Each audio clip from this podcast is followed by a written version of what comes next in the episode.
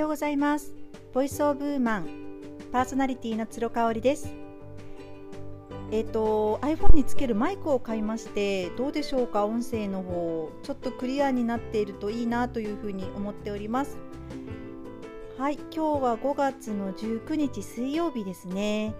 もうね梅雨入りをしてから関西は雨がほとんど降った日が続いておりまして私は昨日フリーマーケットだったのでちょうど撤収の時に雨がザーザーですごく困りました、まあ、お客様からお預かりしているお洋服なので濡れてはいけないと思いまして段ボールで頑丈に梱包して運びましたけどね。いやーなかなかやっぱ梅雨時期は大変ですね。今日は自分中心と自分ごとの違いっていうね。この2つについてお話をしたいと思います。どちらもまあ自分がつくので似たような感じに捉えられてる人が多いんじゃないかなと思うんですけれどもまあ違いますよね。まず自分中心。もう自分が中心だっていうもそのままなんですけどこういうねタイプの方は良いことは自分のおかげ自分の努力の賜物。ダメなことは人のせいっていうね。まあ、都合がいいっていう都合がいい解釈をして生きているってことですね。他人軸で生きているとも言えるかもしれないです。対外的なネガティブな要因に関しては全部人のせい環境のせい、うん、生まれ持った環境のせいとか家族のせいとかそんな感じですね。これ昔の私だなって今話してて思いましたね。なんかこうあると私が生まれた環境のせいだとか育った環境のせいだとかなんか思ってましたね。両親のせいだとかね、まあ、口には出しませんでしたけどなんかそういうことを思っていた10代とかだったかなっていうのを思い出します。まあねあの分かりやすく言うとプロ意識はあるけど責任転嫁するのが上手っていうねそう。だから自分がやりたいこととかもきちんと分かっているし自分中心だから。うん、でそれに対してこうコツコツコツコツやり続ける。で自分のやっていることにすごく自信はあるんだけれども基本的に責任を持たないんですよね。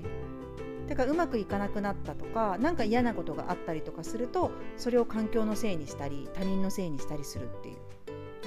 そんな感じ。そんなイメージですね自分中心って。そうだから努力することは得意なんだと思うんです。うん、努力することは得意。でも心の奥底にはいつも不足感というか無力感というかそういうものが渦巻いている感じ。で自分は運が良くないなって思ってる。少年のところではね。そんな感じですね自分中心って。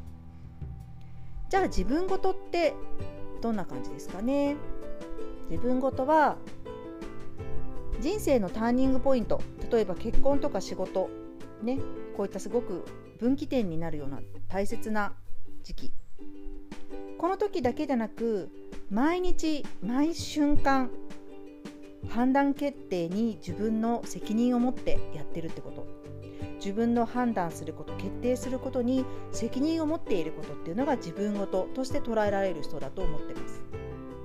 うん、だからプロ意識はあったりするし責任も自分で持つ。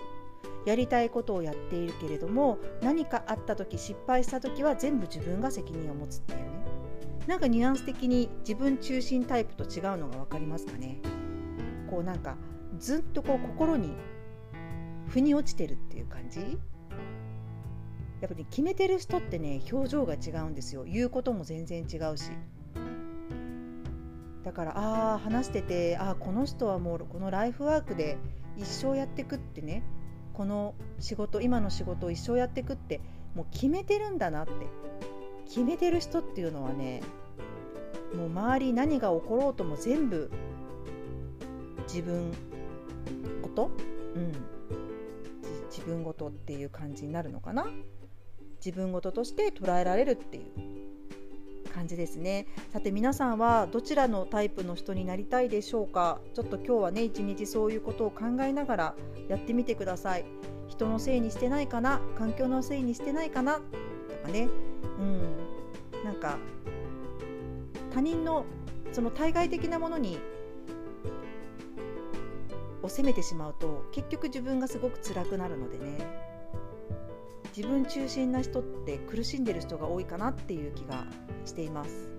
うん、だからこうプロ意識があるからすごく付き合いやすいかっていうと少年のところに不足感がある方ってやっぱなかなか人間関係もね難しいんじゃないかなっていうふうに思ったりしています。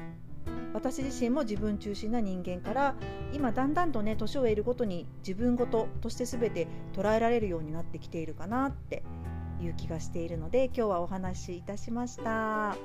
はい。ではまた明日。今日もありがとうございました。